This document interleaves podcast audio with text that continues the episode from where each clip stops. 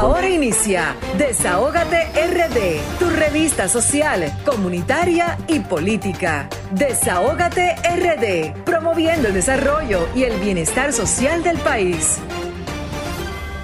¿Cuántos pedófilos has atrapado? 288. ¿Cuántos niños has encontrado?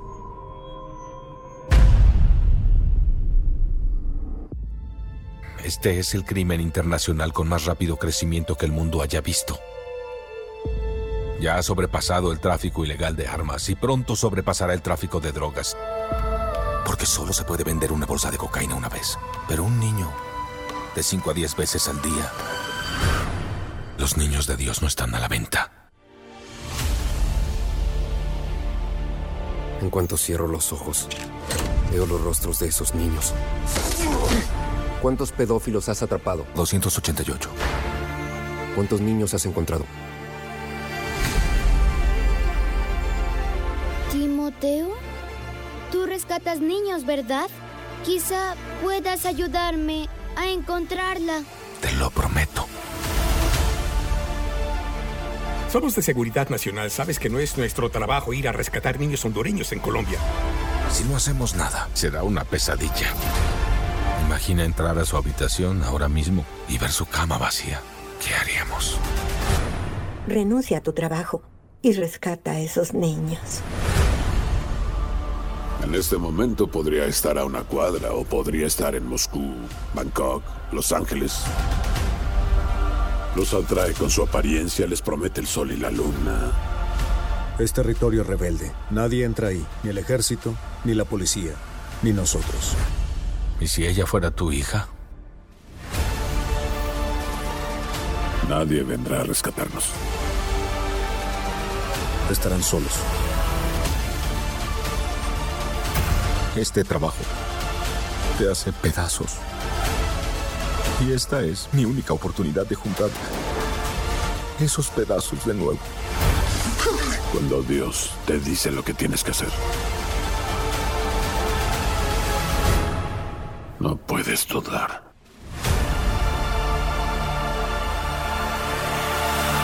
Muy buenas tardes, República Dominicana. Hoy iniciamos con una película que está batiendo récord. A menos de un mes, señores, ha generado más de 100 millones de dólares. La película se llama Sonido de Libertad, que eh, está causando sensación con relación al contenido.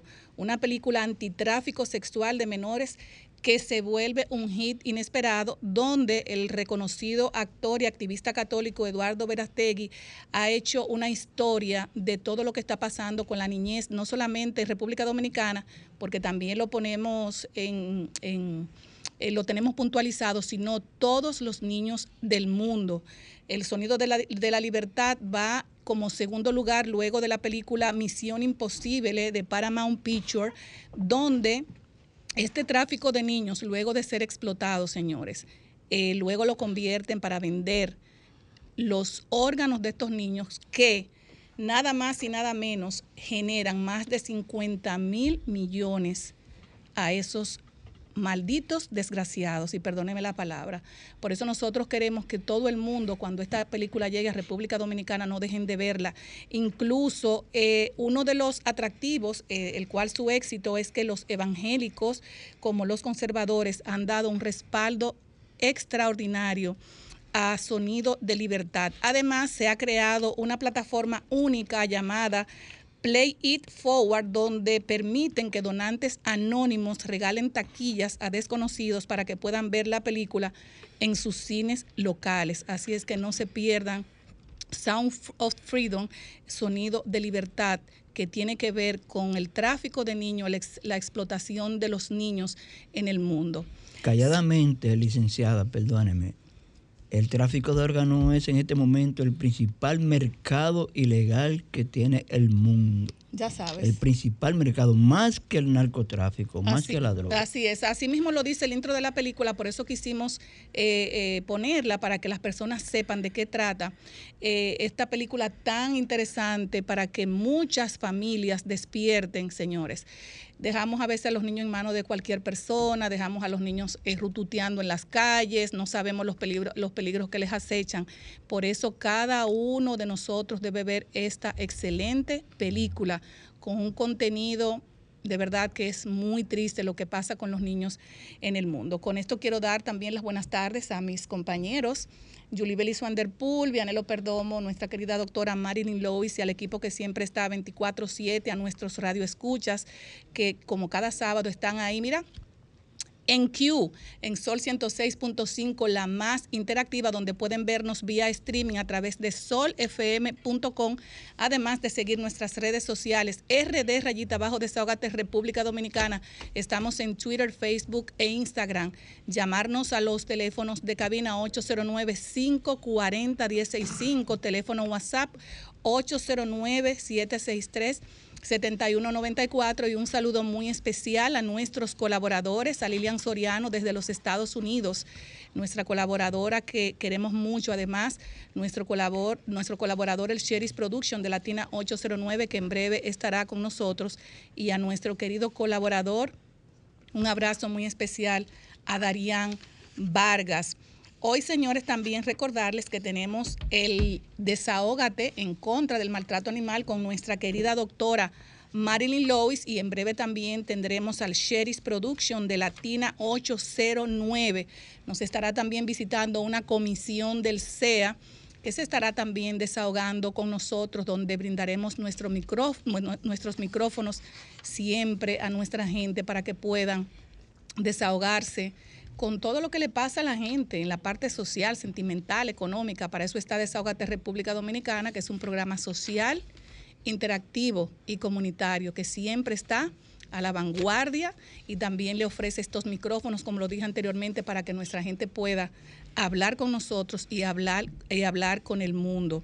Estaremos también, señores, eh, Tendremos también la visita de nuestro querido amigo Chanel Rosa Chupani, precandidato a diputado por la circunscripción número uno del Distrito Nacional. Del, por el Partido de la Liberación Dominicana, con él estaremos tratando temas sumamente interesantes con relación a sus aspiraciones. Y hoy en vivo también en cabina con nosotros estará Jesús Geraldo Martínez, consultor con amplia experiencia profesional en regulación y supervisión del sector financiero nos viene a tratar un tema, bueno, quisimos invitarlos, señores, para que nos tratara un tema que tiene a mucha gente con los nervios a mil y es las implicaciones de una propuesta que tiene la Dirección General de Impuestos Internos que obligaría a bancos a retener el 19% de las ventas totales de empresas no registradas. Ya no es propuesta, licenciada. Bueno, ya yo- es un anteproyecto de ley. Bueno, eh, eso bueno, está pero usted sabe, usted sabe que hasta Eso que no está allá en nuestra casa. hasta que no se haga, eh, Sí, se está discutiendo, sí. pero hasta que no se le dé el cantazo a la gente, pues nosotros decimos, ¿verdad? Hay que explicar muy bien Sí. cuál va a ser el impacto que eso va a tener para Un- las muy negativo. Y qué bueno y oportuna la visita que nos Claro, hace claro. eh, Jesús Heraldo en el día de hoy. Así es, y muchas preguntas eh, que tenemos eh, para él, eh, que yo sé que aplatanadamente las personas van a decir, pregúntale esto, pregúntale esto, pregúntale aquello, eh, donde... Que yo le decía a Yuri Vela, a la licenciada, ahorita antes de entrar, y discúlpeme, licenciada, que el miércoles que viene, 26, ¿verdad? 150 días de la actual legislatura ordinaria, se vence, y, pero que hay un grupito pujando para que constitucionalmente el presidente de la Se República extienda. convoque a una extraordinaria hasta el 15 de agosto. ¿Cuánto hay en préstamo? ahí? Porque hay como mil millones rodando ahí que hay que aprobarlo, hay que aprobarlo y hay que aprobarlo. Además de varios proyectos como ese de la DGII, que posiblemente lo zancollen. Si, no, si y, que, y que hablando de, de estos impuestos, tenemos, eh, que, bueno, que eso lo, va, lo, va- lo vamos a preguntar a, a Jesús Heraldo Martínez, un conocedor en lo que tiene que ver con el sector financiero. Vemos, por ejemplo, eh, antes de irnos a pausa, vemos eh, eh, que quitaron los impuestos a los yates de lujo de la Marina.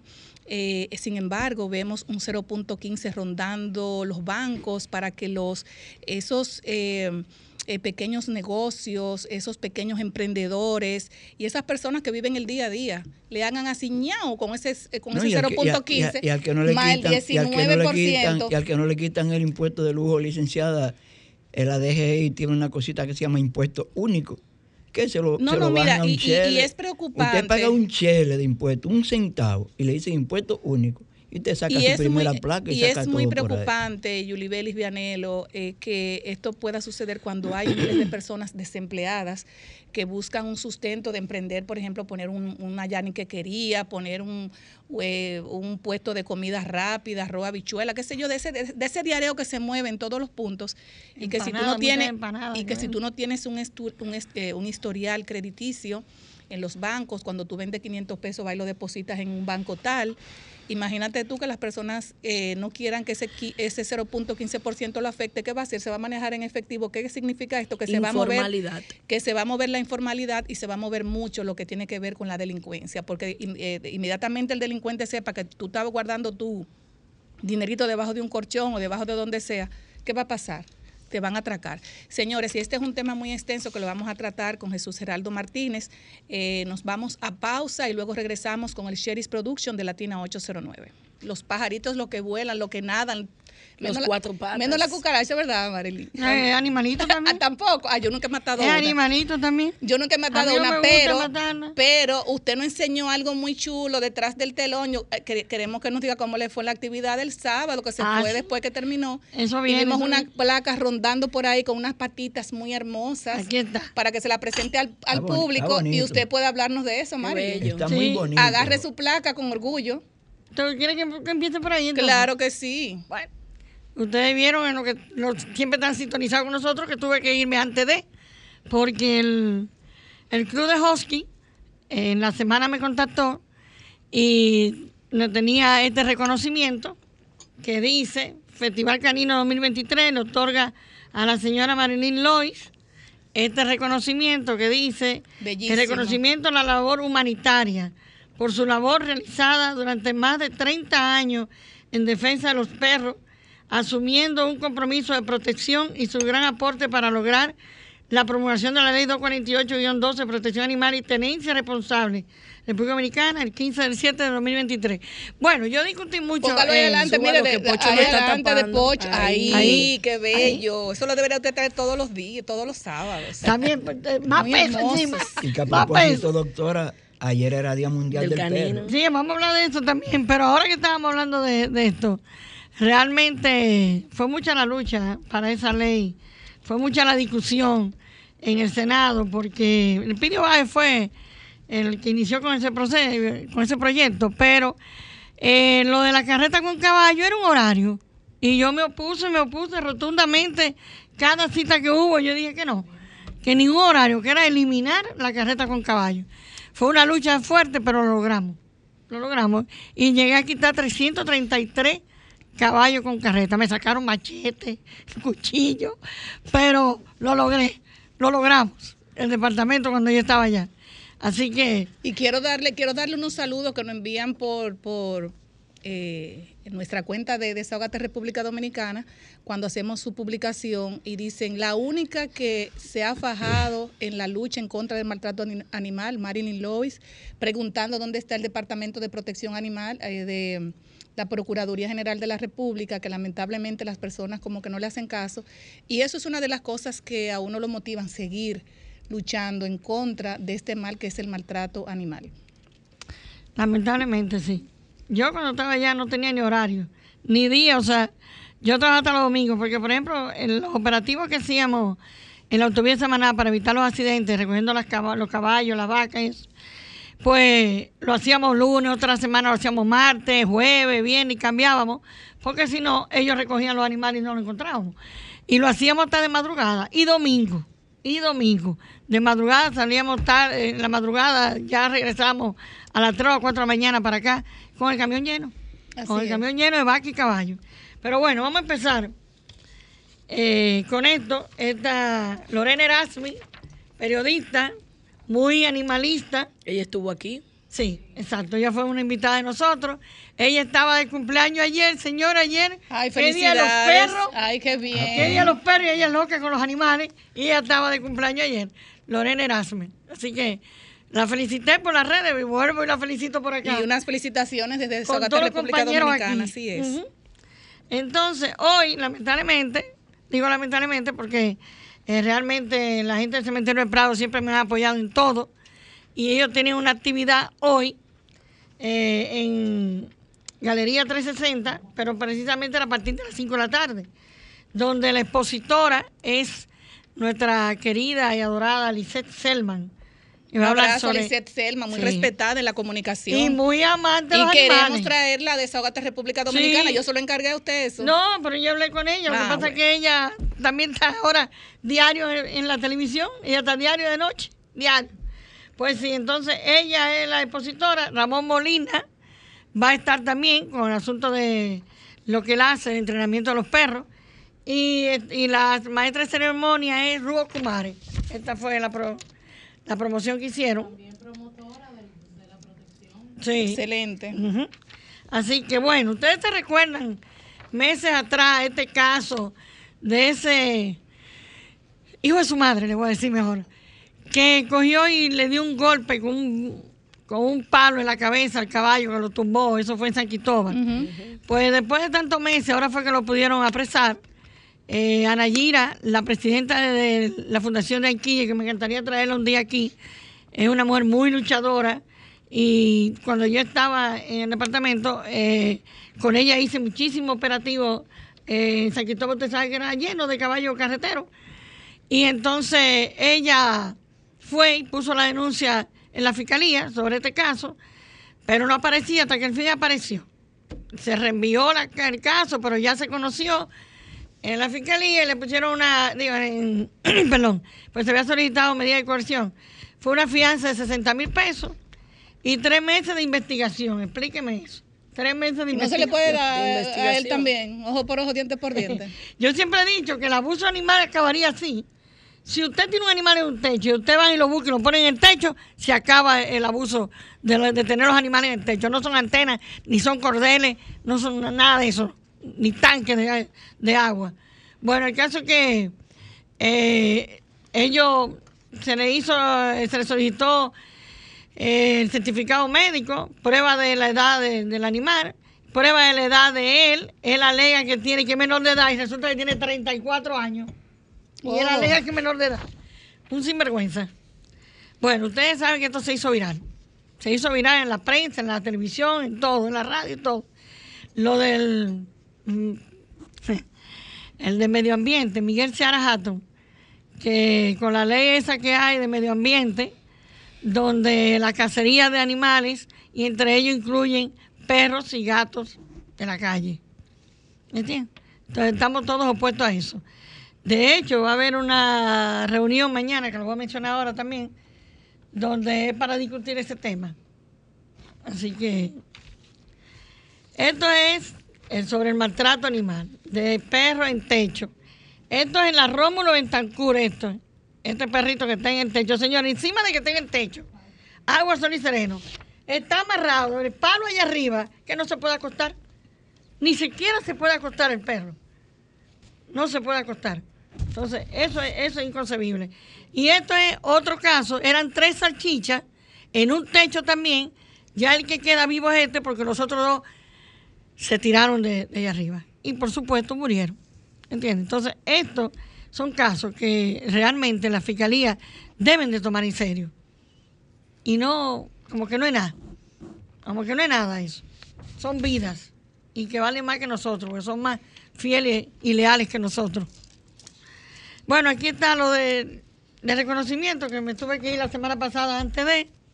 Ahí fue cuando me entregaron en la feria ganadera. La actividad fue lindísima, a mí me encantó. Habían, eh, bueno, muchísimas personas. Mira que hubo un aguacero. Sin embargo, yo dije, bueno, se va a dañar, se va a dañar. Ahí fue que llegó gente después. Y estaba eso lleno. Y muchísima gente con sus perritos. Hicieron muchas premiaciones. ¿Entiendes? Pero muchas premiaciones hicieron. Con el asunto de los animalitos y a los dueños de los animalitos. Fue divino. Yo me, me ya a las ocho y pico me fui Pero ahí era que todavía faltaba. Entonces me entregaron este reconocimiento que ya lo leímos ahorita. Así que. Bueno, eh, eh, de verdad que es reconocimiento válido para usted y felicitaciones para usted, Marilyn. Si ya tenemos que irnos a una pausa. Ya. Falta una cosita breve. Una cosita breve, está Mira, FEDA tiene una reunión mañana, que es la Federación de Animalitos. Tiene una reunión mañana por el asunto de la ley que se cumpla. Aquí está. Nosotros somos su voz, la voz de los animalitos. Eh, vamos a dar las gracias al Listín Diario, que ya está haciendo semanalmente está poniendo un reportaje de animales. Excelente, así, deberían hacerlo todos los medios de comunicación, cooperar con los animalitos. Me voy a despedir con esto. Eh, realmente esto me ha dado muy duro porque se crió, mi mamá la crió, era su hermana, pero la crió como una hija. La, la hijo como una hija, la crió mi mamá y falleció esta semana. Ha sido muy duro para todos nosotros. Yo cada vez que voy a ver a mi madre en la Valle Willamo, la recogí a ella para ir con ella. Es duro. Muy fuerte, pasa su alma. Erika, no sé si podemos tomar algunas llamaditas o no tenemos que ir a una pausa. Vamos a una pausa y luego eh, volvemos, eh, vamos a tomar algunas llamaditas y regresamos también con la comisión del CEA. Vamos a una pausa, por favor. Desahógate, desahógate, desahógate, bebé. Desahógate, desahógate, desahógate. Estos aplausos que damos siempre en la entrada es para que nos, nos dé como energía y suerte y nos traiga muchas cosas positivas, aunque somos positivos. Siempre. Pero que el país reciba cosas positivas porque hay muchos problemas encontrados. Señores, vamos a abrir los teléfonos 809-540-165 para que nuestra gente también... Sí, a propósito de, de llamados. Se desahoguen con nosotros. Ojalá que Dionisio Ferrera Batista nos llame de Duvergé y nos diga qué diablo está pasando con los asentamientos campesinos. Bueno, Vianelo, buenas tardes, desahógate. Buenas tardes. Desahógate RD. Así es, buenas tardes. de San Cristóbal, un programa plural, abierto, democrático. Un abrazo, Ramón. Gracias. Ramón es fiel. Adelante. felicitar al señor, al senador Franklin Rodríguez y que los demás políticos de aquí de San Cristóbal, actuales, los que aspiran, lo imiten a él. Él piensa traer como un, como decir, una oficina para sacar pasaporte aquí en San Cristóbal. Muy bien, muy bien. Aparte de que ha trabajado con la ley de autismo y, declaró, gracias a este declaró San Cristóbal eh, provincia ecoturística. Que lo imiten a él, gracias. Buenas tardes, desahógate. Buenas tardes. Buenas tardes. Baja un poquito el volumen de tu radio, por favor. Perdón, excelente programa. Muchas gracias. Eh, yo quisiera, por favor, que hagan énfasis en el asunto del CEA y las prestaciones, por favor. En realidad es un abuso lo que está cometiendo el señor Mundo, un abuso, un abuso en contra de personas envejecientes, personas ya que no se pueden valer por sí mismas, usted me entiende. Y sabemos que ustedes son personas que de una u otra manera siempre contribuyen a que las luchas tengan un buen un buen camino para aquellos que no pueden luchar por ellos mismos. ¿Verdad? Se lo agradeceríamos a las personas que estamos deseosos de que se nos paguen nuestras prestaciones. Muchas gracias. En breve tenemos una comisión de desvinculados del CEA que nos van a explicar en contexto qué ha sucedido y cuál es la realidad que ellos están viviendo actualmente para responder a la inquietud de ese oyente. Así es. Buenas tardes, desahógate. Buenas tardes, equipo. Wendy, de este lado. Buenas tardes, Wendy. Adelante. Sí, ¿qué puede esperar eh, eso es empleado del CEA? De, de que quien nos está gobernando una banda de delincuentes y de narcotraficantes. ¿Quién les dijo a ellos que una banda cuando te dirige de asaltante y de narcotráfico, como es el gobierno de Luis Abinadel, que para nadie es un secreto que cuando él estaba en campaña, él se desmontó del helicóptero de un narcotraficante de La Vega y que todo el mundo vio ese video a donde el chofer de él cargaba un burto lleno de dinero que no lo podía ni cargar, tuvo que arrastrarlo. Entonces yo le digo a estos humildes empleados, ¿qué ustedes esperan de este gobierno? Yo lo que les puedo recomendar es que se tiren a la calle, señores, a quemar goma, a hacer protesta, pero no se dejen morir de hambre como este gobierno indolente quiere, que el pueblo dominicano se muera de hambre y arrodillado durante tres años. Pero ya falta poco, señores, para salir de este asaltante, de este gobierno. Gracias, Wendy. Buenas tardes, desahógate. Buenas tardes. Buenas tardes. Buenas tardes, adelante. ¿Cómo están ustedes? Muy bien, gracias a Dios. ¿Y usted? Bien. Me alegro. Adelante. Primera vez que escucho su programa y el que se llama Desahógate es algo que impulsa que uno coja un teléfono y llame. Qué bueno. Porque yo creo que el pueblo dominicano necesita un desahogo. Pero dentro de ese desahogo tiene que haber la intención clara y determinada de poner las cosas en orden. Porque nuestro país es un soberano desorden. Hemos perdido institucionalidad. Hemos perdido la capacidad de poder entender lo que es educación, educación casera. Y lamentablemente lo que más duele es que perdimos la capacidad de ser ciudadanos correctos, no manipulados por una política sin vergüenza que realmente nos representa a este pueblo. Y el pueblo elige en base a lo que los partidos políticos deciden que nos van a dirigir.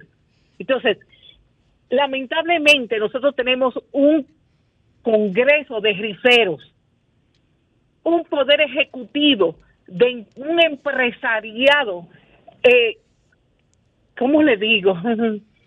que quisieran tenerlo todo y agarrarlo todo para ellos y su beneficio. Ahora, ¿qué se puede esperar de una que tiene una cementera en un área protegida, que la consiguió por medio de su amigo Hipólito Mejía, y hay que averiguar si pagó por ella. ¿Qué podemos esperar de un presidente que su dinero no lo tiene en República Dominicana, lo tiene en paraísos fiscales, porque no cree en el país? Desahogate República Dominicana, programa radial, interactivo, social y comunitario que dispone siempre de estos micrófonos para que nuestra gente se desahogue con nosotros y en este caso Julie Belis Vanderpool presentará a nuestros invitados. Señores, varias semanas tenemos escuchando la situación lamentable que están viviendo estos ciudadanos que laboraron para el Consejo Estatal del Azúcar SEA y que con sentencias, algunos desvinculados recientemente, varios casos y para ello tenemos aquí una comisión que viene a expresar su propia experiencia, esta comisión encabezada por Macier Ortiz, quien es ex subgerente de revisión y análisis. También nos acompaña Luminado Fortuna, quien fungía como abogado de la gerencia legal de la institución, y el señor Leopoldo Rosario, quien era chofer del CEA. Maciel Leopoldo, Luminado, bienvenidos a Desahógate y los micrófonos son gracias, suyos. Gracias, muchas gracias, muchas gracias, por la oportunidad que nos dan de poder expresarnos a través de, este medio y continuar con la denuncia que lleva meses. Eh, somos más eh, actualmente somos más de mil ex empleados que estamos en las calles protestando. Hemos hecho dos movilizaciones frente al CEA, hemos ido al Ministerio de Trabajo, hemos eh, depositado, mis compañeros que tienen más tiempo, hace ocho meses un expediente al defensor del pueblo eh, con la denuncia al actual director Rafael Abraham Burgos Gómez de todo el abuso que ha venido cometiendo y que continúa cometiendo con todos los cancelados a los cuales aún aún no nos ha pagado nuestras prestaciones laborales. Luminado, en el caso suyo yo tengo entendido que usted tiene una sentencia ya que reconoce sus derechos. ¿Cuál ha sido la cuál ha sido la razón que da la institución para no honrar los compromisos de esa sentencia? Sí, gracias por la oportunidad. Eh, vamos a iniciar por el tiempo que estuve elaborando en la institución, alrededor de 22 años. Eh, hemos sido desvinculados sin razón alguna, que aunque sabemos que el SEA está en, un momento de transfusión, pero primero hay que cumplir con un derecho que le asiste al trabajador, el cual el señor que tenga el SEA, que me reservo el nombre mencionarlo porque me causa picor, eh, ha desacatado todas las leyes, ha violado todo. Gente con sentencia como yo, gente, gente enferma, envejecientes, gente que tuvieron eh, eh, toda su vida en el Consejo Estatal del Azúcar, eh, alrededor, hay gente que tiene casi 50 años trabajando en el SEA. Yo tuve alrededor de 22, pues es un desacatador de las leyes. Es insoportable un día. Señor presidente, ese es uno de sus funcionarios. Bueno, veo que va al derrotero porque de seguir así, pues no le queda de otra. Lo sentimos, señor presidente. Necesitamos que usted intervenga en el Consejo Estatal del Azúcar. Gracias. Los que somos de ingenio, como es nuestro caso particular, soy de un batey del ingenio Barahona. Sabemos lo que duele el campo cañero. Sabemos lo que pasaron nuestros abuelos, nuestros padres en esos batalles. Las próximas acciones que ustedes van a tomar a partir de ahora, porque aparentemente ese desacato va para largo. Así es, el señor Burgos Gómez está negado rotundamente a pagarnos. Hemos dado la constancia de que ha recibido los fondos del Ministerio de Agricultura, alrededor de 60 millones, que no ha dicho qué ha hecho con ellos porque él tiene relaciones que somete con nombre y apellido de esos empleados para resolver las 610 empleados. Le han dado los fondos. En, este, en esta semana le aprobaron 10 millones más, eh, otro listado de empleados y no ha elaborado, en un año que tiene allá de gestión, no ha elaborado el primer cheque de prestaciones. Con sentencia de los tribunales tampoco. El señor Burgos Gómez ha demostrado que está por encima de los tres poderes del Estado, por encima del poder ejecutivo, por encima del poder legislativo, porque hay un anteproyecto de ley en el Senado, en el Senado no, en el Congreso, porque fue aprobado en primera lectura por el Senado. Pero está ahí que no ha sido aprobado para disolver el SEA. El SEA fue creado por una ley y esa ley no ha sido derogada. Entonces él no puede, ese anteproyecto que está en el Congreso, en su artículo 6, dice cómo, que, cómo tienen que sacarse a los empleados del SEA, que muchos se iban a reubicar y que los que no aplicaran para reubicarse en otras instituciones serían eh, desvinculados, pero respetando nuestros derechos adquiridos. Todo eso lo ha violentado el señor Burgos Gómez, pero también está por encima del Poder Judicial, porque hay sentencias de los tribunales entonces él está por encima de todo aquí. Al señor presidente se le ha hecho llegar varias cartas la última se hizo llegar ahora el 12 de julio. Aquí la tenemos recibida en presidencia. El 12 de julio se le hizo llegar la última carta. O sea que el señor presidente tiene conocimiento de lo que está pasando porque no es uno ni dos medios que se han hecho eco de esta denuncia. Y el señor Burgos Gómez parece que no tiene jefe, no tiene nadie. Pero el señor Burgos Gómez, recuerdo que hace como un mes eh, aproximadamente, eh, lo llamaron, o él llamó a Sol de la mañana y se comprometió a hacer los pagos correspondientes. O sea que entonces diríamos que él no está en contexto con lo que dijo en ese, en ese momento. Es una burla. Es una burla. Nuestros expedientes han sido auditados por la unidad de Contraloría. La Contraloría General de la, de la República funciona en el SEA fueron auditados, están listos para elaborar el cheque de pago y él ha recibido los fondos. ¿Por qué no, no nos ha resuelto? ¿Por qué no nos ha dado respuesta? No hay una explicación, no hay nadie que nos defienda. Ahora mismo nosotros estamos huérfanos, porque eh, el servidor público tiene que quedarse callado. No tiene, no tiene quien lo defienda. No hay un ministro de Trabajo que se pronuncie, no hay un defensor del pueblo. No hay nadie.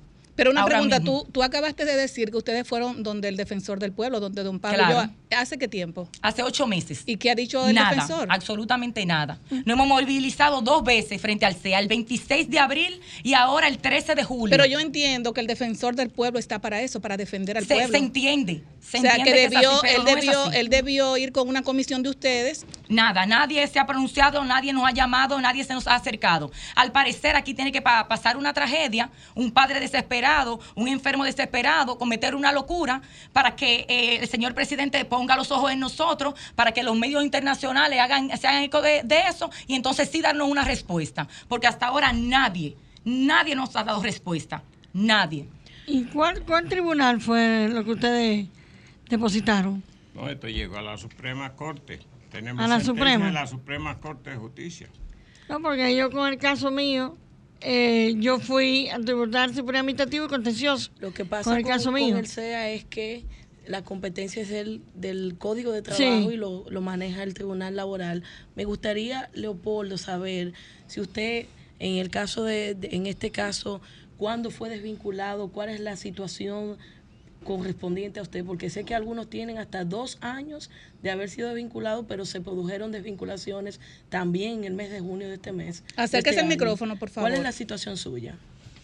Buenas tardes, gracias por la oportunidad que me conceden. Fíjese, yo fui desvinculado el día primero de agosto del año pasado. Eso viene siendo unos 11 meses. Entonces, yo no sé cuál es la situación, porque si el presidente designa a un funcionario para dirigir los destinos de una empresa, ¿cómo se da el caso que ese funcionario desacata todas las leyes, violenta todos los derechos de los empleados y nadie le dice nada? ¿Cómo se da el caso de que él cancele 800 personas cuando llega? Si encuentra una cantidad que llegan a mil y pico y tú debes vincularte a otra cantidad, pues entonces son tantos. Ya tú tienes que tener los fondos para eh, el pago de lo mismo. Pero entonces él recibe los fondos y no hace el pago. No paga, a nadie le paga las prestaciones. El dinero que recibe de las diferentes instituciones para esos fines parece que lo desvía para otra cosa. Pero pasa lo siguiente, ¿cuánto fue que aportó Bulgo Gómez en la campaña para que Abinader fuera presidente? Que no le dice nada. ¿Por qué razón Bulgo se burla de todo el mundo y nadie le dice nada? Si el presidente es la persona a quien él tiene que rendirle cuenta, pues entonces, ¿qué es lo que pasa? Y ahora es designado jefe de la campaña de la zona eh, oriental. O sea, que se siente por encima de todo el mundo sin que nadie le pueda decir nada, porque lo que está haciendo es un atropello con toda esta persona que ha desvinculado. Leopoldo, ¿qué, función usted tenía en el CEA? Yo era chofer, eh, yo fungía como chofer, le estuve manejando en esos ocho años que tuve, le estuve manejando a diferentes personas. A la última que le manejé fue a la hermana del pasado eh, director, el señor César Cedeño. Este, yo era chofer de ella y cuando entra Bulgo, entonces de una vez fui desvinculado por esa administración que acabo de entrar. Eh, me gustaría, Maciel, preguntarte con relación a unos descuentos también que se están suscitando eh, de las cooperativas. ¿Qué está pasando con este tema? Eh, bueno, el caso es bien complejo, porque a los empleados se les descuenta seguro médico, seguro que se paga cada dos y tres meses, descuento de cooperativas, no se le paga a la cooperativa.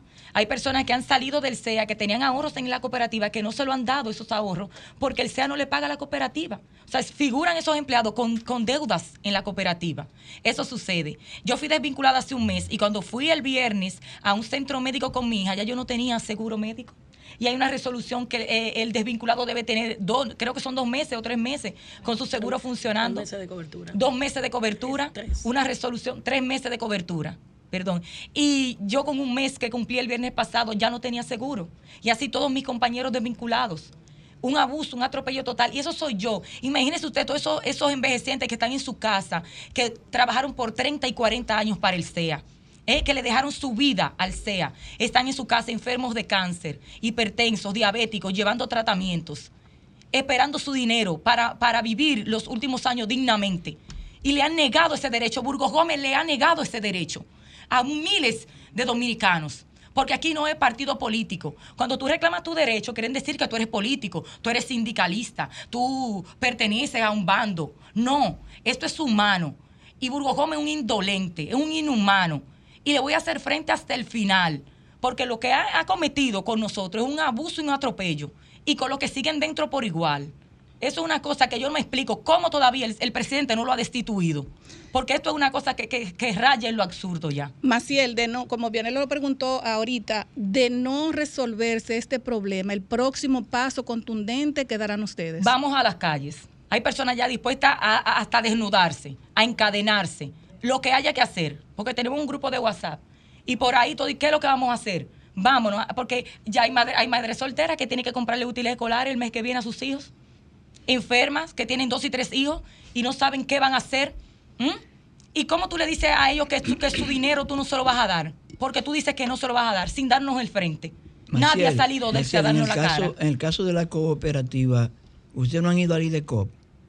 No tengo conocimiento, porque yo, no, yo no, no, tenía deuda en la cooperativa. Tienen que ir al no, tengo conocimiento. E interponer en el IDECOP un recurso, porque ese es un dinero que hay que devolvérselo obligatoriamente. y si no, el IDECOP debe intervenir. Ay, Dios mío. El, primer, el primer paso debe ser con Burgos Gómez. Vamos a, a, darle la oportunidad a Iluminado Fortuna. Ya el tiempo se agotó para que, por favor, Maciel, cuando vayamos a despedir, tú mandes un mensaje al presidente de la República. Adelante. Sí. Yo soy un ente viviente de situaciones que se presentan con la salud de uno. Yo fui operado de la un tumor en la cabeza en el 2012-2013. En el 2017, por el estrés, el sexo de trabajo, en esa gerencia legal, yo era quien chequeaba los contratos de, eh, de ventas de terreno. Que son muchos, ¿eh? ¿Eh? Que son sí, entonces yo era el antecedazo antes de llegar al gerente.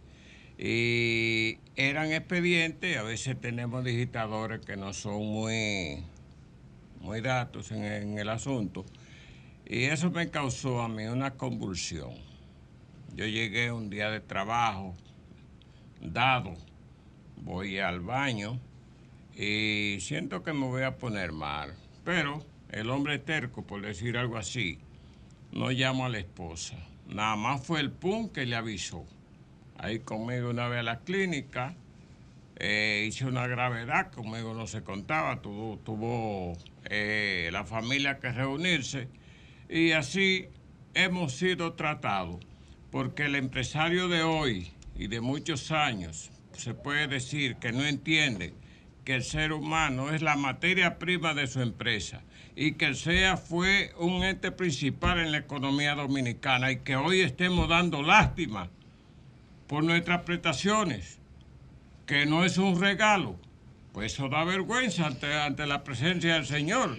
Señor presidente, tome carta en el asunto, por favor, antes que el agua llegue al río, como, dice, como decimos en, en los campos. Así es. Porque estamos desesperados. Personas envejecientes, enfermos. ¿eh? Tenemos a personas inválidas y ya un señor por ahí que hasta la esposa le falleció, sin un seguro y sin nada. Así es que, señor presidente, en sus manos está nuestro asunto y lo que pase de aquí para allá. Gracias. Así es, adelante, Maciel. Eh, así como dijo el señor Luminado, señor presidente Luis Abinader, volvemos a hacer el llamado, como en cada medio que nos presentamos, para que tome cartas en el asunto. Ya esto es una situación que le hemos tratado de manejar pacíficamente, pero estamos al borde de la desesperación. Hay compañeros ya que no dan más. Esperamos que usted en los próximos días eh, tome ejemplo con el señor Burgos Gómez porque los abusos no son buenos y ya esto se salió de sus manos. Así es, muchísimas gracias Maciel Ortiz, a Iluminado Fortuna, a Leopoldo Rosario, desvinculados del CEA por estar con nosotros. Estos Gracias micrófonos siempre van a estar a sus órdenes, a sus órdenes, para Muchas que gracias. siempre nos mantengan al tanto de qué va a ocurrir de ahora en adelante y si el señor Burgos Gómez, pues que le resuelva su problema. Muchísimas gracias por estar Gracias a aquí. ustedes. Nos Gracias. vamos a una pausa y luego regresamos. Sol 106.5, la más interactiva. Una emisora RCC Miria. honrados y orgullosos porque nosotros tenemos aquí, para mí, yo sé que para todo el elenco de Desahógate es un gran honor tener, claro. contar con la presencia de Chanel Rosa Chupani. Mucha gente cree que Chanel es médico, doctor, pero Chanel es economista, es abogado, un secreto que mucha gente desconoce, un servidor público que ha dedicado décadas a servir al Estado Dominicano con una larga data y quiere seguir sirviendo desde la Cámara de Diputados, aspira a ser diputado por la circunscripción número uno del Distrito Nacional. Bienvenido, pero, pero te Chanel. faltó algo. ¿Qué más? Es uno de los de los más grandes influencers en las Ah, redes las sociales. redes. Ah, Cuando Chanel. Chanel escribe, la Ah. gente lo escucha porque tiene una profundidad en su escrito. Chanel es social. Le faltó más. Bienvenido, Chanel Chanel. Le faltó más. Ay, ay, ay. Un hombre que ha demostrado que se puede ser servidor público sin robar. Ay, gracias. Ah, Señores, buenas tardes. Es un placer estar por aquí con ustedes. Al fin me invitaron. Oye, oye, Belli, que al fin. Un No, hombre no, que no, la ve verdad que es un ocupado placer, visitando los placer, sectores. Todos los sábados lo invitamos a usted. Es un placer, la verdad que sí. No es un cumplido. Es un placer estar aquí con ustedes, con tanta gente querida. Así es. Adelante, Julie Bellis. Bueno, licenciado, me toca la primera pregunta, abriendo. Yo he tenido la oportunidad de ver un poquito, un poquitito de su historia en el servicio público y llama mucho la atención por qué ahora y qué motivó a Chanel Rosa a aspirar a diputado por una circunscripción, la circunscripción número uno demandante con muchas características. ¿Qué lo movió a Chanel? Bueno, realmente, Yuri Vélez, como tú bien señalas, nosotros tenemos ya un tiempo bastante largo en el servicio público, en diferentes instituciones. Eh, culminamos, como mucha gente sabe, como director del Servicio Nacional de Salud en la época del COVID. Renunciamos a esa posición, aun cuando nos faltaban dos años todavía para cumplir, de acuerdo a la ley que establece, eh, que crea esa institución. Tuvimos también en la dirección de SENASA. Y ahora eh, queremos, dar el salto hacia otra hacia otro poder del, del, sector público como el poder legislativo, porque entendemos que nosotros eh, ya hemos cumplido esa etapa, esa fase en el Poder Ejecutivo, en ese recorrido de, varias instituciones, y creemos que con la experiencia que hemos acumulado en esas, en esas instituciones, organizaciones, en esos años, creemos que podemos aportar ahora desde el Congreso Nacional. El Congreso, que hoy, por ejemplo, eh, sale una información que señala que las cinco principales leyes que a principio de año el presidente del Senado ofreció que eran prioritarias, ninguna de las cinco se han convertido en leyes. Eso da una idea de por qué hace falta llevar al Congreso personas que hayamos tenido un recorrido que de compromiso con lo social, de compromiso con, con el ciudadano, con, los ciudadanos, con las ciudadanas, eh, y que también podamos eh, manejar algunos temas que son temas importantes. Ahí, reitero, varias leyes, sabes que está el Código Penal, está eh, la ley de función pública, o sea, eh, el, el, la ley de contratación, compra y contrataciones. Igualmente está la ley de seguridad social, que es un tema que nosotros hemos trabajado durante años, que es una ley que también tiene un tiempo en el Congreso, eh, hace 20 años ya que esa ley fue promulgada y que requiere de algunas adecuaciones. Entonces nosotros consideramos que por ahí podemos aportar. Y a propósito del 87-01, el, el miércoles próximo ya se cumple la actual legislatura ordinaria. Así es. Eh, nosotros dudamos, dudamos. Sí, Trabajamos sí. en el Senado particularmente sí. en la dirección de prensa y nosotros dudamos que en las dos legislaturas que nos quedan se aprueben Sobre esas todo leyes. porque hay un entonces, año electoral. Entonces yo quiero preguntarle a Chanel, a nuestro amigo Chanel, de cara a la, ley 8701, ¿cuáles reformas entiendes tú que deben? Mira, ahí la ley 8701, que es la ley general, la ley de seguridad social, que es una ley importante porque comprende va, tres seguros fundamentales: el seguro de salud, seguro eh, de pensiones y seguro de riesgos laborales, además que de subsidio por maternidad y lactancia.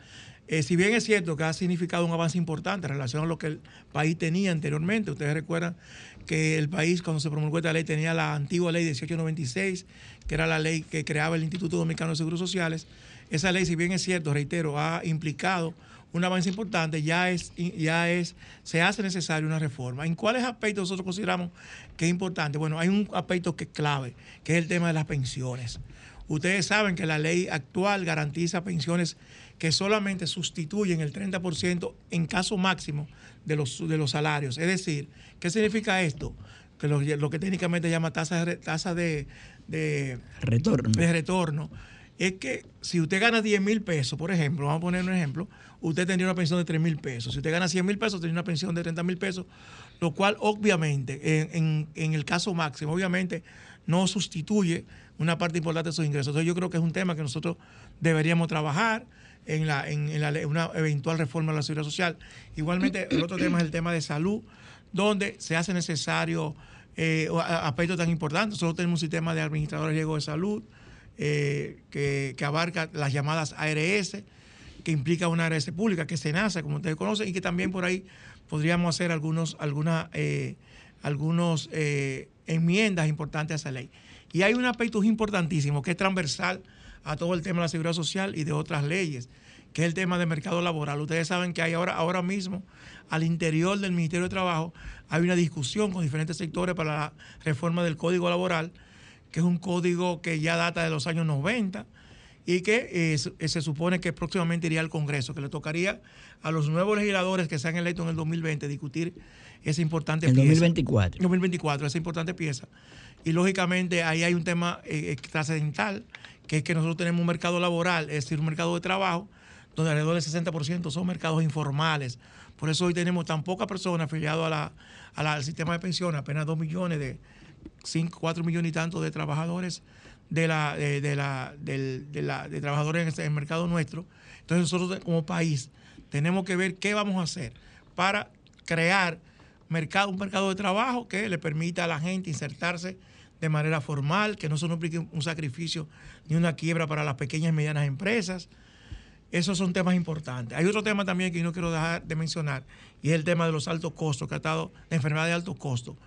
Nosotros tenemos un programa de alto costo que fue creado en la gestión pasada, pero no hay un marco legal que le dé amparo. O sea, por lo tanto, el hecho de que no hay un marco legal que le dé amparo a ese sistema, a ese programa de alto costo, lo hace muy vulnerable desde el punto de vista legal, de forma tal que cualquier autoridad podría podría eh, hacerlo desaparecer. Claro, desaparecerlo o, o, disminuirlo, etcétera. Entonces, eso requiere, lógicamente, un marco legal que le dé sustento. Nosotros creemos que en esos temas podemos eh, hacer nuestros aportes importantes. Precisamente eh, usted me leyó la mente porque yo le iba a preguntar de ese departamento de altos costos que está dando muchos dolores de cabeza a muchas familias vulnerables de nuestro país. A nosotros nos llaman a diario para que para nosotros poder eh, ver si podemos tocar esa puerta porque usted sabe que lamentablemente en nuestro país eh, la pobreza es el más de un 55%. Usted dice que podría impulsar una ley que sí, que le dé que sustente, le dé sustento al programa de alto costo. O sea, que establezca ya por ley qué vamos a cubrir, en, que establezca el financiamiento del mismo. Que puede ser parte de la misma ley de seguridad social. O puede ser o una ley la parte de seguridad social o una ley complementaria a la ley de seguridad social. Pero lo importante es que haya un marco legal que proteja, porque si bien que es cierto, fíjense cuál es el origen del programa de alto costo, de medicamentos de alto costo. El programa de alto costo tiene el origen en lo siguiente. Primero, protege a personas que no están en la seguridad social. Nosotros, si bien es cierto, hemos alcanzado una cobertura bastante alta, de alrededor del 97% de la población que tiene seguridad social. Sin embargo, todavía hay un 3% de la población que no tiene seguridad social por diferentes razones. La principal razón es que no tiene documento eh, de identidad, por lo tanto no puede ingresar a un seguro. Entonces, ese programa está hecho para esa persona, diseñado para esa persona. También está diseñado para cubrir aquellos medicamentos que no cubre la seguridad social. Vamos a decir entonces que sería un, un seguro complementario, vamos a decir un fondo complementario. Y otro tema también importante que cubre un segmento importante es que cuando se agota la cobertura, ustedes saben que hay dos millones de pesos para, para alto costo y a veces se puede agotar por la intensidad del uso del mismo, por la enfermedad que se trate. Entonces ahí está ese seguro, ese seguro de, de alto costo, de enfermedades catastróficas, como se le llama en determinado país. Hay países ya que ya han avanzado, por ejemplo, Chile avanzó en una ley complementaria a la seguridad social para proteger a los programas de alto costo desde el punto de vista legal. Y reitero, nosotros consideramos que eso le da mucha más sostenibilidad en el tiempo, sostenibilidad legal, de que no pueda ser eh, vulnerado. por cualquier autoridad que en algún momento determinado considere que debe ser. Y tranquilidad también. Además de que evitaría, además que evitaría que algún funcionario, como hizo el director de Proconsumidor, diga que no hay, digo, que no hay dinero para, para que no era sostenible. Exactamente, como dijo el amigo de compra y contrataciones. Chanel, eh, creo que hay, hay personas que me han escrito, Grisel, hay que preguntarle a Chanel con relación a, al caso de que dice el Partido Revolucionario Moderno que sus aspirantes deben ser enviados a investigar a través de la Embajada Americana y otros organismos. ¿Qué opinión usted le Mira, merece? Mira, la, bueno, el, el PRM eh, ayer eh, emitió una nota de prensa donde anunciaba que sus legisladores, sus potenciales legisladores, eh, y podían ser, eh, se enviaba sus documentos para que fueran evaluados por la Embajada Americana, el gobierno de Estados Unidos y una institución que si bien es cierto ha rendido un papel importante en nuestro país como es Finjus, pero no, no tiene una potestad legal para hacer esas cosas. Yo creo que... Que ya fue enviado. Sí, que fue enviado. Yo, creo, yo espero que la embajada responda que la embajada no tiene esa potestad. O sea, una embajada, porque incluso eso afecta a la soberanía nacional. Artículo una, 3 de la Constitución. Una embajada no tiene la potestad legal para hacer evaluaciones de ese tipo. Pero además eso no significa nada. Porque puede ser que en ese momento usted no, eh, no, no, se detecte que usted está en una, en una actividad ilícita. O sea, la embajada no tiene por qué saber. O eh, lo que se quiere, yo pienso que lo que se quiere es santificar eso para ante cualquier eventualidad decir, no, mira, ya Finjus, ya la Procuraduría, ya la embajada habían dicho en ese momento que esa persona estaba, eh, fue certificada, que no, había problema. Entonces, no, yo creo que los partidos tienen que tener sus propios mecanismos de controles, sus propios mecanismos de depuración. Yo recuerdo que en las elecciones pasadas, el PLD inclusive, en esa depuración que se hacía, eh, rechazó algunas candidaturas que fueron aceptadas por otro partido, dicho sea de paso. Entonces yo creo que los partidos tienen que tener ese mecanismo de... De, De colador. claro, porque son miles, señores. Estamos hablando de los partidos van a tener 4.000 precandidaturas, los grandes partidos. Entonces, los partidos tienen que tener en el territorio, tienen que traer todos sus mecanismos legales a través de sus instancias institucionales. Es que ellos tienen acceso a esa información. Claro, no pero tienen- además no- aquí no Eso conocemos no es ni todo, siquiera o sea, que hacerlo público. Claro, además aquí no conocemos todo, o sea... Chanel, volviendo al proceso de precandidatura, a mí me interesa que saber por qué usted cree que la circunscripción número uno debe elegir a Chanel Rosa. No, yo creo que ya lo eligieron. Ah, Con someter un proyecto de protección a ese departamento de alto costo, yo creo que ya es- Miren, es, qué el diputado del pueblo. Esa, esa, esa pregunta que hace Julie Vélez. Eh, miren, la circunscripción 1, primero, déjeme decir, ¿qué comprende geográficamente la circunscripción 1? La circunscripción 1, porque mucha gente me pregunta, ¿yo puedo votar? Bueno, en la circunscripción 1 pueden votar todas aquellas personas que viven o que votan en la siguiente área geográfica. Vamos a comenzar en el oeste, de la avenida Luperón, hacia el Malecón, hacia la zona colonial, todo lo que es Santa Bárbara, subimos a San Carlos y ahí subimos todo lo que es la, la avenida Kennedy. O sea, todos los barrios comprendidos en, esa, en ese segmento corresponden a la, eh, la particular eh, circunscripción 1 del Distrito Nacional. En dígase, ahí está el, eh, San Carlos, San Juan Bosco, Enaco, está Piantini, los Casicasgos, los kilómetros, como se le llama, 30 de mayo, Miramar, o sea, los Praditos, Manganagua, Manganagua, Renacimiento. los Praditos, Renacimiento, todos esos barrios. Los Prados. Sí, los Prados, exacto, corresponden a la circunscripción 1 del Distrito Nacional. ¿Por qué nosotros consideramos que podemos eh, representar esa circunscripción? Yo creo que en- en- inicialmente lo habíamos dicho, que nosotros es una circunscripción muy especial por las características que tiene eh, de sus habitantes, que como acabo de decir, es una circunscripción que es socioeconómica y geográficamente representa una parte importante del poder del, del Estado dominicano, pero también representa una circunscripción que tiene características muy especiales, porque si bien es cierto que tiene barrios marginados, también tiene barrios de clase alta. Entonces nosotros, miren, yo creo que la sociedad dominicana tiene que abocarse, por lo que hemos comentado de los proyectos que están pendientes, tiene que abocarse a un proceso de diálogo importante. Nosotros tenemos que ponernos de acuerdo en, un sinnúmero de, de, de- de leyes que tenemos que, que, que promulgar, que, aprobar en el Congreso. eh, y nosotros consideramos que nosotros estamos en la capacidad, humildemente, de poder eh, eh, participar en ese proceso con los conocimientos que tenemos, el hecho de que nos da tanto tiempo como servidor. Pero además, hay una parte también importante de la, de la función legislativa, que es la representación, que muchas veces se disminuye, se siente disminuida, pero que es importante porque el legislador se constituye también un representante de sus electores. Entonces tú tienes que representar frente a las autoridades, frente a la...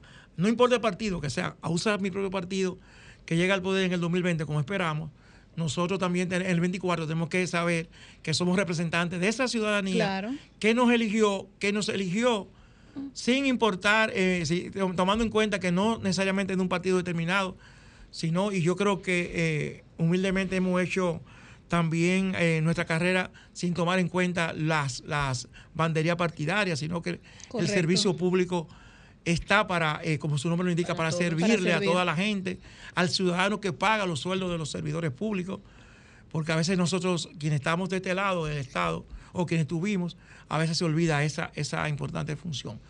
Y no, o sea, el que ha- el desarrollo de una función pública, y a veces, señores, eh, a veces cuando nosotros vemos la, la opinión que tiene la gente en nuestro Congreso, a veces no sale también evaluado como debería Así ser. es. Entonces, yo creo que llegó el momento ahora, porque siempre nos quejamos después que pasan las elecciones, de que debimos coger tal o cual. Yo creo que ahora llegó el momento de, a través de una mirada reflexiva. Crítica. Ya lo crítica, los partidos ya han- tenemos precandidatos en todos los partidos. Y yo creo que es el momento que la gente se siente y elija la persona que considera que le ¿Quién pueda que- representar. Que, lo pueda identificar, así que lo pueda representar. Vamos a tomar una llamadita, una vamos a tomar una llamadita. Hacer una pregunta también. Buenas tardes, desahógate. Buenas tardes. Buenas. ¿Cómo estamos, Giselle? Dionisio Duvergé. Dionisio, buenas tardes. Adelante. Estoy llamando a Chanel. Que digo Chanel, cuando vino a inaugurar, él fue que inauguró junto a Danilo Medina nuestro lindo y especial hospital aquí en Duvergé. José Pérez. Eso está intacto. Oye, tal y como ustedes lo inauguraron, es, una construcción 1A. Y ahí sigue la Todavía doctora, ¿verdad que parece sí? una clínica privada. Mis felicidades, legisladora como este que el país necesita. Ese sí sabe, ese sí va a legislar. Buenas tardes, Chanel, que Dios te bendiga. Igualmente, muchas gracias. Vamos a tomar otra llamadita. Buenas tardes, desahógate.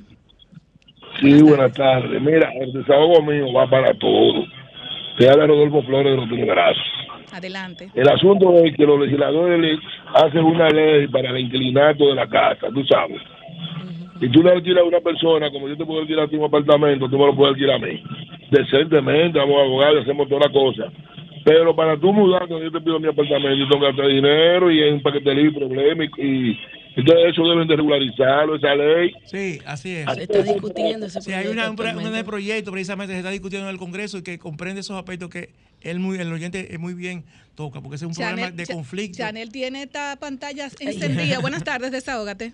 Hello, Buenas buenas. tardes. Buenas. Bueno, es para de- eh, un saludo a su invitado, pero a la vez quiero decirle a, a los que pasaron por allá del CEAS que si no le dan, que arrebaten. Ahora yo tengo para decirle a su invitado de que la circunscripción 1, que es la aquí a donde yo pertenezco, ya es de Domingo Contreras y de el actual senador. ¿Por qué? Porque ya eh, está definido de que el PLD va a, a ocupar esta plaza con el senador y el di- y, y el, el Pero senador. Diputado. diputado, diputado. No, no, pero ah, Buenas tardes, desahógate. Lo quieren senador. Buenas tardes. Buenas Es- tardes. Este es Chanel Rosa, acabo de, de sintonizar. Es Chanel Rosa. que Claro que sí. Así es. Sí, una gente, un funcionario que lo hizo bien, que fue decente, que trabajó donde quiera que estuvo. No, no le conozco personalmente, pero, pero mi voto va por él. Qué bueno. gracias. que ¿Cuál es su nombre? Al Congreso. ¿Cuál es su nombre? Ivette. Ay, muchas gracias. Bueno, Chanel, Muchísimas Cha- gracias, ¿eh? Chanel tiene esta pantalla full. Buenas tardes, desahógate. Saludos, buenas. Sí, buenas. Sí, le, le habla Marinito de aquí, de la Puya, de Arroyo Hondo. Mire, eh, discúlpeme que me meta aquí ahora, pero hay que denunciar la compra del presidente de Junta de Vecinos que está haciendo el director de aduana. Eso no se está mencionando y están pagando porque quieren acomodar lugar, retener la alcaldía y no van para parte. Están comprando presidente de Junta de Vecinos, aduana. Ahí está su son 20 mil desahogo. pesos que Bueno. están poniendo. Buenas tardes, desahógate. Buenas tardes, Facundo Adelante. Brito de Grisel Isabela. Este, yo quiero saber cuándo que van a venir a fumigar la casa. Cuando, sa- cuando se vaya el calor, yo le voy a avisar. Buenas tardes. Buenas tardes, desahógate.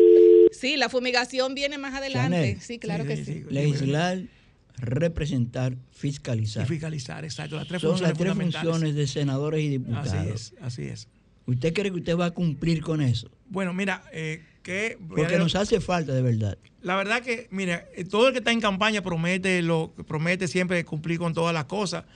Yo apelo siempre a mi trayectoria. O sea, yo creo que es importante que la gente también apele a lo que uno ha hecho en su vida cuando lo ha tocado hacer. Porque yo podría decir que sí, podría decir, pero yo creo que es importante también ver qué uno ha hecho cuando le ha tocado ejercer sus eh, funciones en el Estado. Y yo creo que es un aval importante. Yo humildemente he desarrollado algunas funciones que yo creo que he cumplido eh, con esas funciones, valga la redundancia. Yo creo que esos tres aspectos que tú bien señalas, que a veces nosotros, porque nosotros siempre hablamos de fiscalización cuando no es el gobierno de nuestro partido que está, que está en el poder. Entonces yo creo que es una función importante, que la gente vaya, el, el funcionario, sea una costumbre, que eso no se sienta como una humillación, sino que sea una costumbre que el legislador, el, el funcionario deba de ir a la, a la al, al, al poder legislativo y ver lo que, lo que y explicar qué está haciendo y que también reciba la- la- las preguntas y los cuestionamientos de- del poder legislativo, que es la representatividad del, del pueblo. O sea, Demanda. nosotros tenemos que acostumbrarnos también a ese diálogo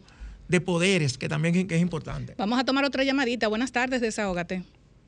Buenas tardes. Yo entiendo que cuando una persona decide ser senador o diputado debe ir a defender los intereses del pueblo. Muchas Así es. personas solamente van a la, a, a la Cámara de Diputados, a la senaduría, yo interés ni, particular. ni nada voy a decir. Y para gente que no sentirse- habla tampoco, o sea que no. y no nunca van tampoco, y no o van, o hablan, sea, no aportan, o no, sea, entonces tú por eso tienes- es importante también tener conocimiento de, de alguna área, señores, de algunas áreas que usted- la gente puede aportar. Aquí hay demasiado desafío en el ámbito de salud, de seguridad social, del mercado laboral, de seguridad ciudadana. Hay una ley de agua que tiene más de 20 años que está en el es. Congreso. o sea, Tenemos otra, Exacto, tenemos o otra llamadita. Buenas tardes. Enrique de la Romana. Buenas tardes. Hello.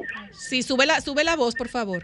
Quiero desahogarme Adelante. con la tal pasa hambre, con la que se, se va todo medio a gritar hambre. Wendy, Él, él y Wendy se ven matando, Enrique. Wendy, busca un trabajo. Enrique. Están pagando saluda- 10 mil pesos Chanel, mensuales. Enrique. Si yo fuera el presidente de la República, te mandara a buscar presa por frega que tú eres, poniendo un hombre serio, honrado, en su boca, Wendy. Tiene a unos hartos, a todos los medios. Estoy pasando hambre, estoy pasando hambre. Saluda a Chanel, Enrique. A Enrique. ¿cómo está? ¿Todo bien? Hay que quitarle cuarto a los que están presos, que son los que te tienen a ti pasando hambre, que se robaron todo el dinero de este país. Wendy, no es Luis Abinader. Ya usted me tiene harto y cansado. Hay que trabajar. Yo estoy pasando hambre. Este gobierno. Usted tiene unos hartos ya. Gracias, Enrique. Te quiero. Desahógate, desahógate, desahógate, RD. Desahógate, desahógate, desahógate, Señores, Siempre aplaudimos aquí, señores. Este programa no se puede dejar de aplaudir. Adelante, Yulibel. Un saludo especial a Norberto Batista, que A es nuestro director amigo. de comunicaciones de este proyecto poderoso. Chanel Rosa, diputado. Del poderoso. diputado del pueblo. Del diputado del Muchas, pueblo. gra- muchas gracias a ustedes y al lado de una señora que, Es que compañero quiero, mío. que quiero y admiro, porque trabajamos juntos en la Procuraduría, una batalladora, Sí, una una héroe de su lucha. Un tema tan importante, Un ¿no, tema tan importante. Tres millones le deben en la Procuraduría. Eh, por favor. Porque la cancelaron. tiene una pregunta también. Así me dice, es. tiene- Sí, señor Chanel.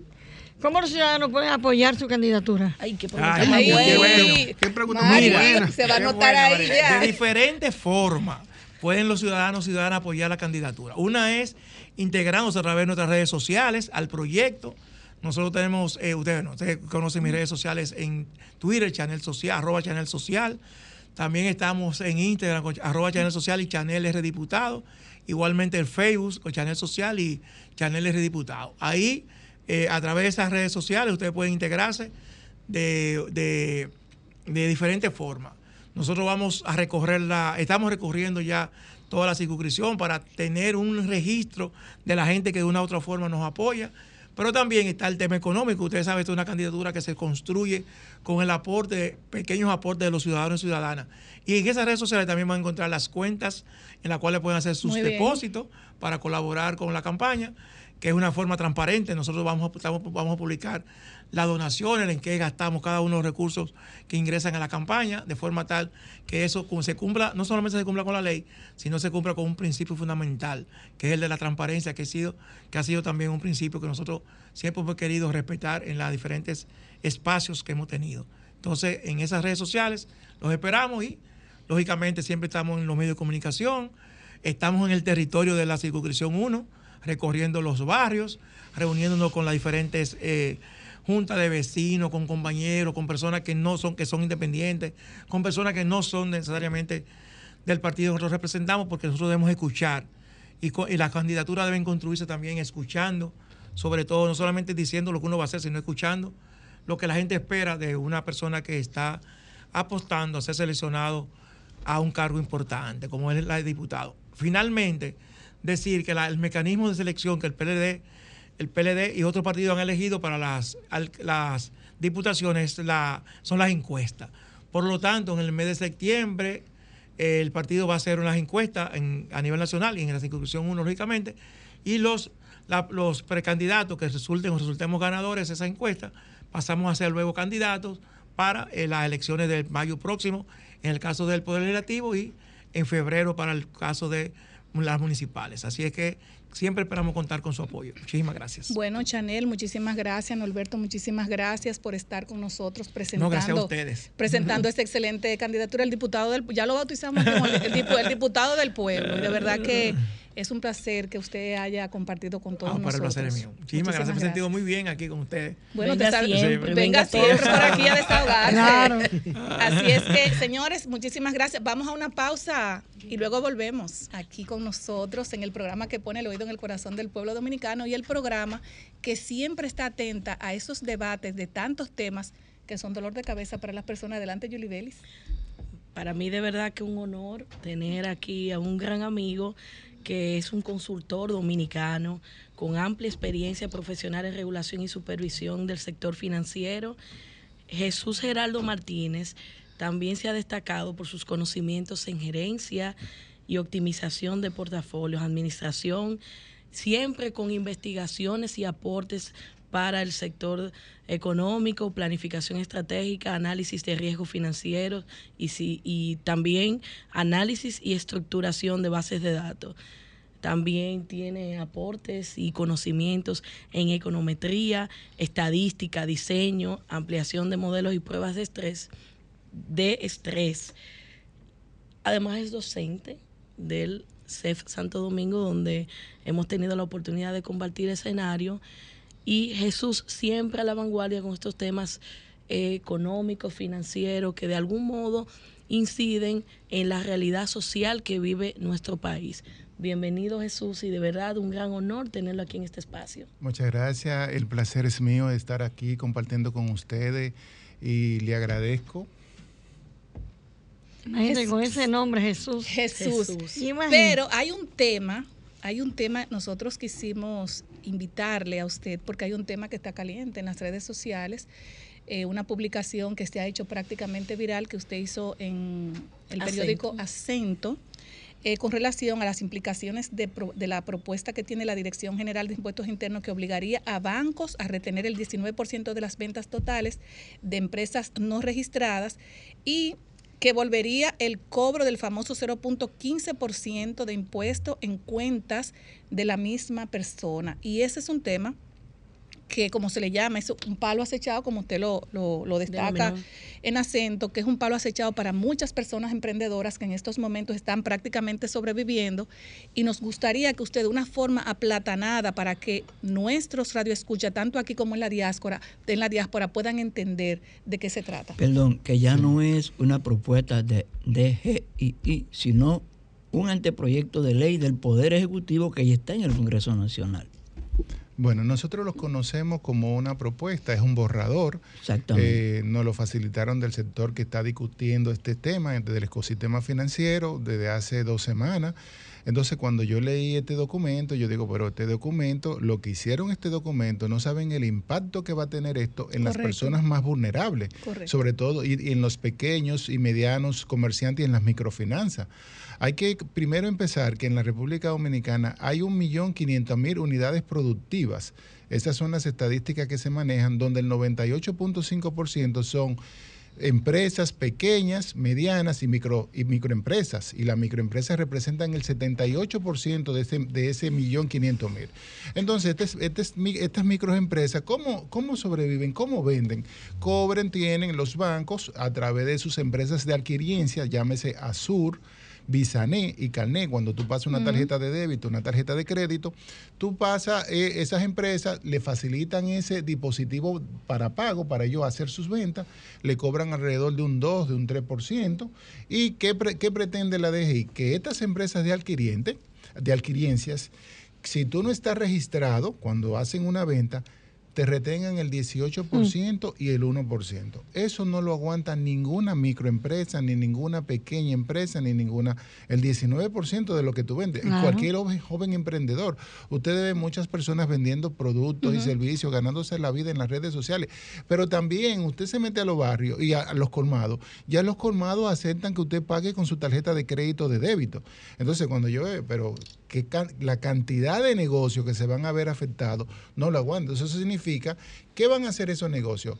O desaparecer va a desaparecer el empleo informal, que es el que crece en la República Dominicana cuando uno mira las estadísticas del Banco Central, y se va a desacelerar la economía, pero, pero otra cosa más, se va a fomentar el uso del efectivo, porque esos negocios van a decir, mira, yo no acepto tarjeta de débito ni de crédito. Entonces, es lo primero. Pero cuando uno ve la otra parte, que le meten dos palabritas a la modificación de las transferencias electrónicas, ustedes saben que desde, desde el 2004 se está cobrando el punto 15 a la emisión de cheque. Luego eso se pasó a las transferencias porque, ¿qué hicieron los clientes? Bueno, van buscando mecanismos de sobrevivir. De, de, de, de los cheques, de la emisión de cheques, se fueron a las transferencias electrónicas y entonces le están cambiando, están modificando esa norma para que sea y cualquier instrumento de pago. ¿Qué significa eso? Que hay 6.6 millones de tarjetas que tienen, de personas que tienen tarjeta de débito, todos acá tenemos tarjeta de débito, que cobramos con tarjeta de débito, pero hay muchas personas que con su celular también están conectados con su cuenta y hacen pago de todos los tipos de servicios. Entonces, yo pensé cuando yo vi esta norma, óyeme, pero esto es, un, esto es impactar a más de 5 millones de dominicanos.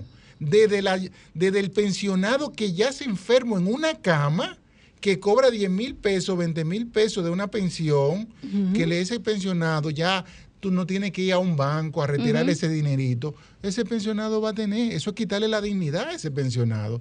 Pero el niño, ¿cómo tú le explicas a un niño de 10 años que tú le estás dando mil pesos y tú le dices, no, papi, esos mil pesos yo no te estoy, porque 1.5 si tú pagas son de la DGI, de impuestos internos. Entonces todo el mundo que vaya a un supermercado, que vaya a un colmado, que vaya a una tienda, que vaya transacción. cualquier transacción con tu tarjeta de débito, le van a cargar el 1.5 por cada mil pesos. Por cada mil pesos. Es decir, que si te depositan tu salario, los empleados públicos, los militares, los policías, de cada mil pesos que le depositaron, no hay que dejarle. Estamos 1.5. hablando de 150 pesos, ¿verdad? No, 1.5 es un peso con 50 de cada Uno mil. de Ese- cada mil. Ese es el punto 15. Ahora, yo he estimado este impuesto en función de las estadísticas que presenta el sistema de pago del Banco Central. Estamos hablando que alrededor de 600 millones de pesos le quieren sacar a los más vulnerables solamente por este impuesto. Es decir, vamos a afectar a la microempresa que genera el 35% del Producto Interno Bruto y el 55% de los empleos en la República Dominicana, es decir, ese sector informal, y vamos también a afectar a la gente. Entonces yo me pregunto, pero lo que están haciendo esto, no están pensando en el impacto que va, que le puede pasar, que le puede tener a la campaña de reelección del presidente de la República. Pero entonces se da también la paradoja que tuve en la semana, que dicen que en el Congreso de la República se está conociendo un proyecto para exonerarle todo tipo Los de- a los yates de lujo. así es. Entonces ¿Cómo uno a dice, a los es. yates de lujo. Entonces, yo voy a exonerar mil, dos mil, tres mil millones a los que más tienen, a los que más pueden, a un grupito de, con 100 o 200 yates, tú colectas mil, dos mil millones de impuestos. Porque ¿cuánto vale un yate? Son 300 mil, 400 mil dólares, 500 mil dólares. Pero será Entonces, que por la izquierda se lo van a dar al, al candidato este, será que entonces, se lo van a dar por uno izquierda. dice, no, no, yo estoy aquí planteando, no quiero entrar a la parte política porque eso le, le compete a Claro. los políticos. Yo me quedo en lo técnico para orientar a la gente. Entonces, ¿qué va a hacer la gente? La gente cuando vaya a un supermercado vaya a retirar el dinero en los cajeros. ¿Qué va a hacer la gente? No va a tener dinero ahorrado, lo va a tener debajo de su colchón. Entonces, eso también no están pensando en el efecto que eso va a tener en el sistema financiero, en las tasas de interés. Porque si la gente ya no ahorra en los bancos y lo tiene No guardado. hay para prestar. No hay, Ay, entonces eso va a subir la tasa de interés Jesús. y también eso va a bajar la tasa, la rentabilidad de los bancos y por ende también los que los impuestos que recaudan a través de los bancos que son, fíjense que en esta semana los bancos, se, el ministro de Hacienda dijo que le adelantaron 25 mil millones. Cuando tú le vayas a tocar la puerta a los bancos, los bancos van a decir, mira, no, es que te, tú me has puesto unos impuestos donde la microempresa, donde la pequeña empresa, los medianos ya no quiere tener cuenta conmigo y donde la gente no quiere tener cuenta, van a estar los obligados, los que cobran por nómina, o nómina obligatoriamente, que van a dejar el balance cero, lo mínimo que pueda, por ese y lo van a retirar todo en efectivo. Jesús, entonces esto, eh, viéndolo con, así como con, pin- eh, ¿cómo se dice? Pinceladas. Con Pinceladas. pinceladas. Las personas, por ejemplo, que no quieran tener su dinero en el banco, entonces eso le va a afectar su historial crediticio, porque si usted no tiene un historial crediticio en un banco, nadie le va a prestar. No, no. También va, va a subir la delincuencia. Eso sí. Va a subir la delincuencia porque las personas que se manejan con su tarjeta de débito ya no tienen la, la oportunidad de tener un dinero de- efectivo en la cartera, sino que la gente va a sacar su dinero, se lo va a llevar Mm. debajo de una almohada, va a meter. Entonces ahí también puede Estamos aumentar la delincuencia. es una medida que lo que promueve el uso del efectivo, cuando debería ser lo contrario. Cuando de, entonces, pero también estamos castigando con esa medida a la innovación, a la eficiencia, a la transformación digital que ha venido de estos procesos. Es decir, a todos esos jóvenes que, que tienen empresas de fintech, de pagos, y tú dices, pero señores, pero como que esto no cuadra con lo que se está empujando con una agenda de transformación digital, de que las personas desde su casa puedan hacer sus transacciones financieras, a que ahora no, mira, tú tienes que hacerlo en efectivo porque si no te cobro impuesto. Y eso es. Entonces, nosotros hicimos un llamado a la DGI, primero con relación a las empresas. Ese no es el mecanismo de tú forzar que pone a la empresa. Habría que ver el carácter de la legalidad, si esas empresas de adquiriencias a nivel del, del código tributario tienen la competencia para convertirse en agentes de retención, es lo primero. Entonces, mi recomendación a la Dirección General de Impuestos Internos es, mira, hay un régimen simplificado que muchas empresas pequeñas no conocen. Entonces vamos a dar educación tributaria, vamos a decirle las ventajas. Hay una ley de facturación fiscal que va a entrar en tres años, que debería ser paralelo, que deberían entrar ahí muchas empresas para poder vender y emitir una factura electrónica y que también va a evitar que las empresas formales se queden con el ITEVI cuando tú no pides un número de comprobante fiscal, sino de consumidor final.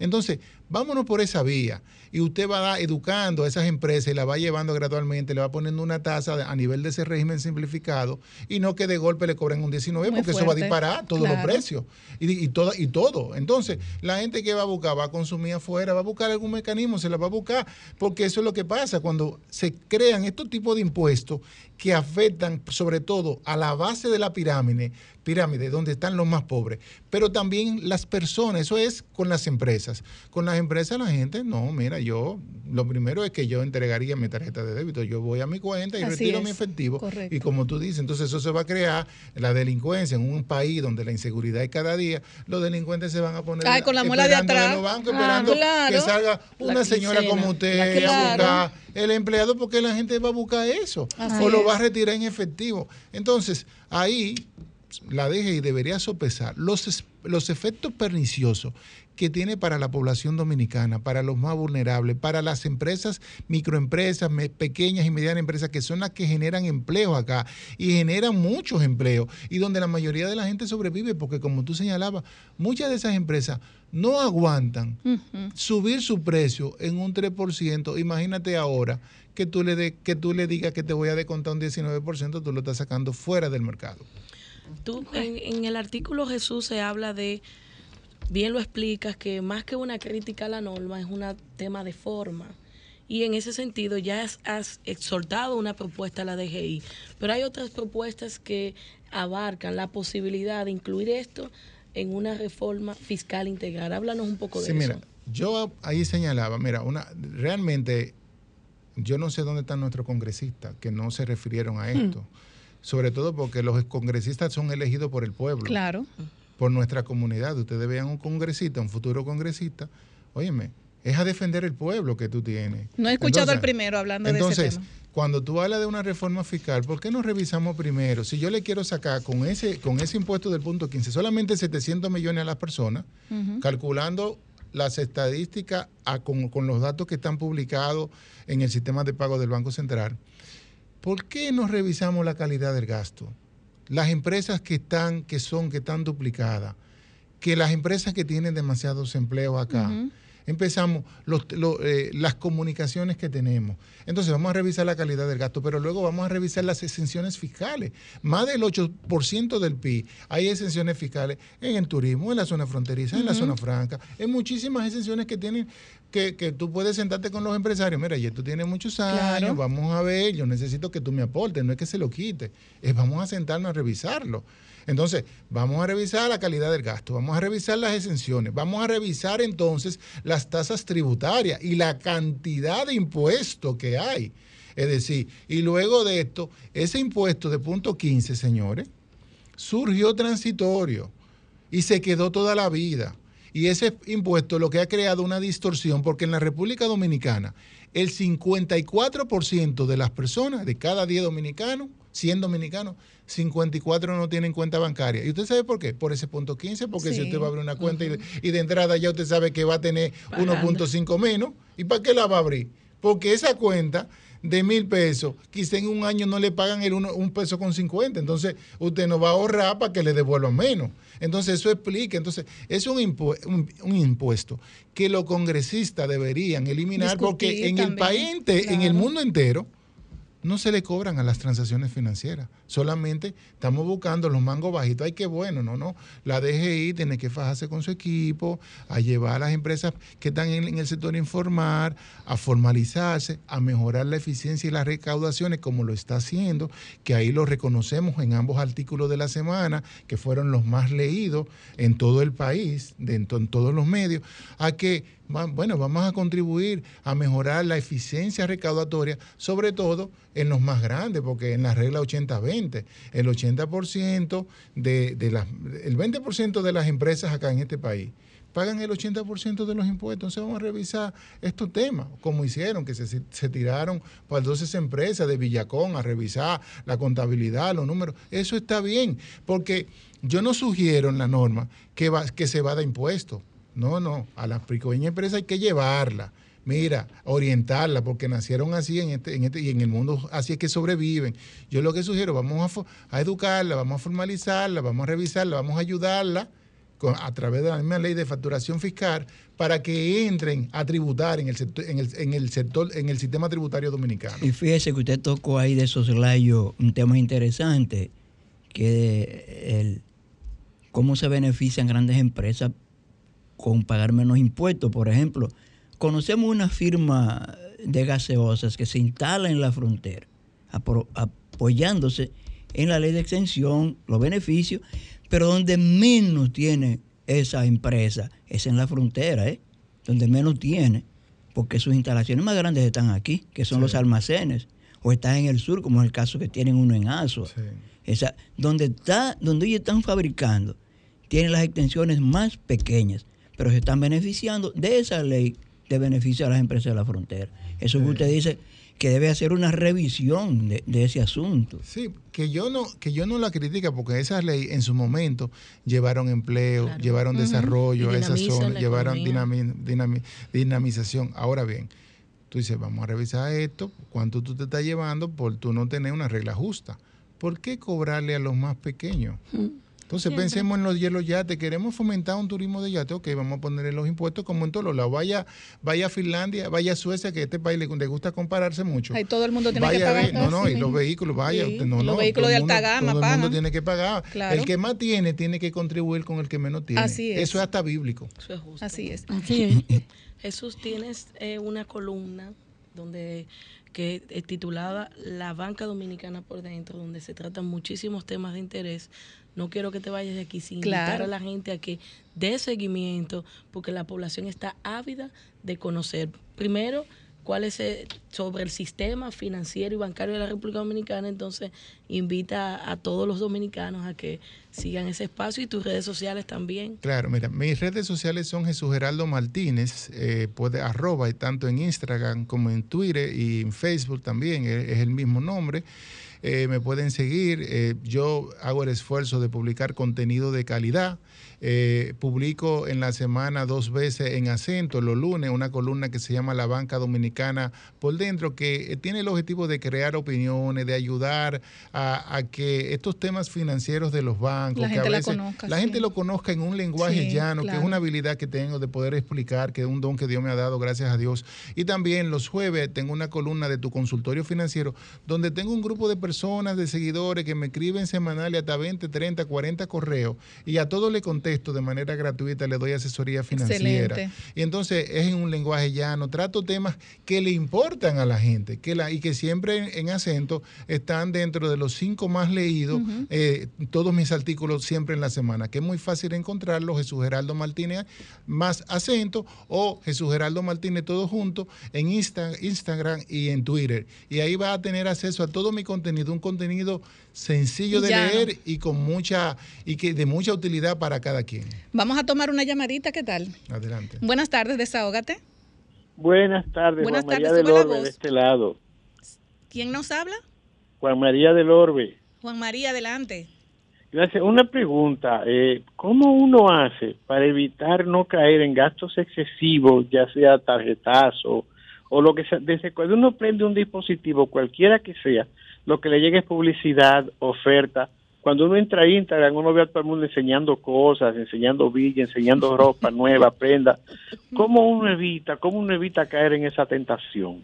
Bueno. mira, eso es hasta bíblico porque también eso, eh, fíjate que la lujuria es un pecado y que la vanidad es un pecado también. Entonces, si tú tienes una tarjeta de crédito, las personas tienen que arroparse hasta donde su sábana le alcance. Yo la, a esa persona, ese paciente financiero, yo le, yo le, ¿cómo le contesto?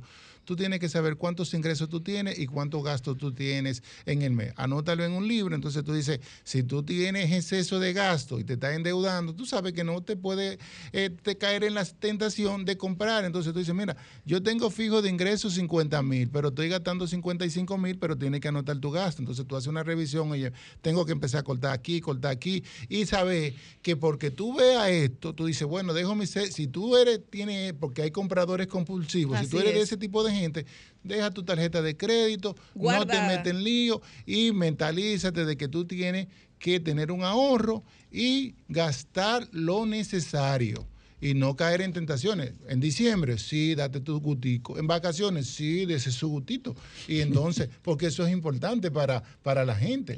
Es decir, lo que no puede estar comprando ropa y cosas que tú no necesitas y después, ay, te endeudado y cómo voy a pagar mi tarjeta de crédito. entonces es una cuestión de disciplina. Jesús, vamos a tomar la última llamadita porque ya casi estamos finalizando. Buenas tardes, desahógate.